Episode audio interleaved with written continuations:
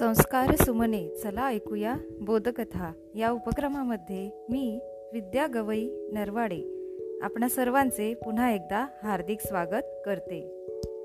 बालमित्रांनो संस्कृत भाषेतील एक म्हण आहे विद्या विनयेन शोभते.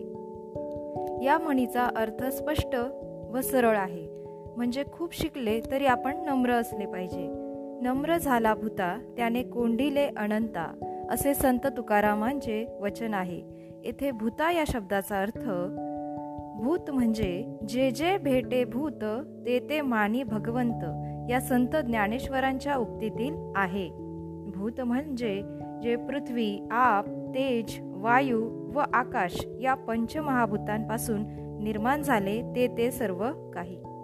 म्हणजे यात सजीव आले निर्जीव आले सर्व काही आले. त्या सर्वांप्रती विनम्र असणे आवश्यक आहे.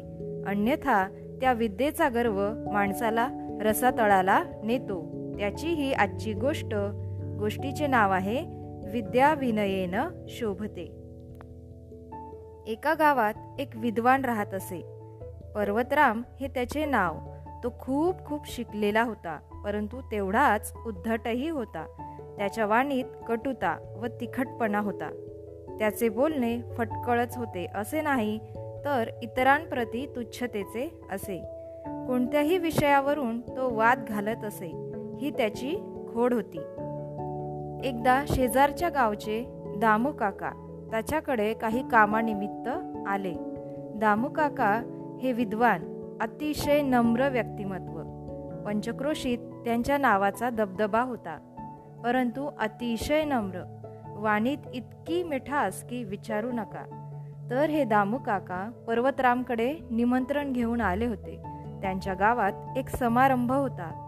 त्यासाठी पर्वतरामने वक्ता म्हणून यावे अशी विनंती करण्यास ते आले होते. पर्वतराम आढेवेढे घेऊ लागला. त्यावर त्याला समजावत दामू काका म्हणाले पर्वतराम बाबू अहो ही खूप मोठी संधी आहे तुमच्यासाठी. आपण अवश्य यावे. तेवढ्यात गावचे सरपंच आले. त्यांनीही पर्वतरामला समजावले. तेव्हा कुठे तो कबूल झाला.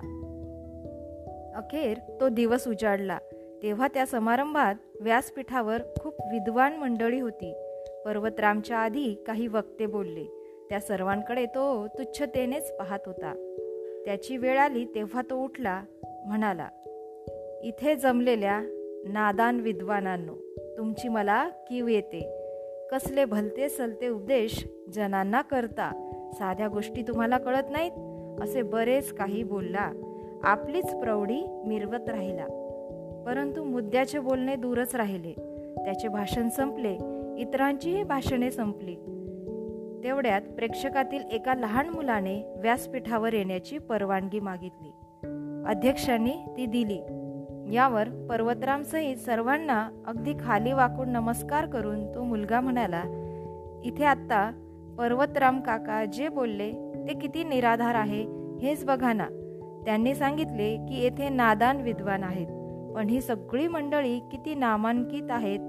त्यांच्या बोलण्यातील विसंगती त्या मुलाने दाखवून दिली.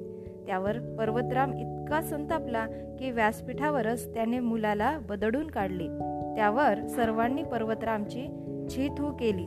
शेवटी सभेचे अध्यक्षही म्हणाले पर्वतराम बाबू विद्येचा गर्व बरा नव्हे. विद्या विनयेनं शोभते. धन्यवाद.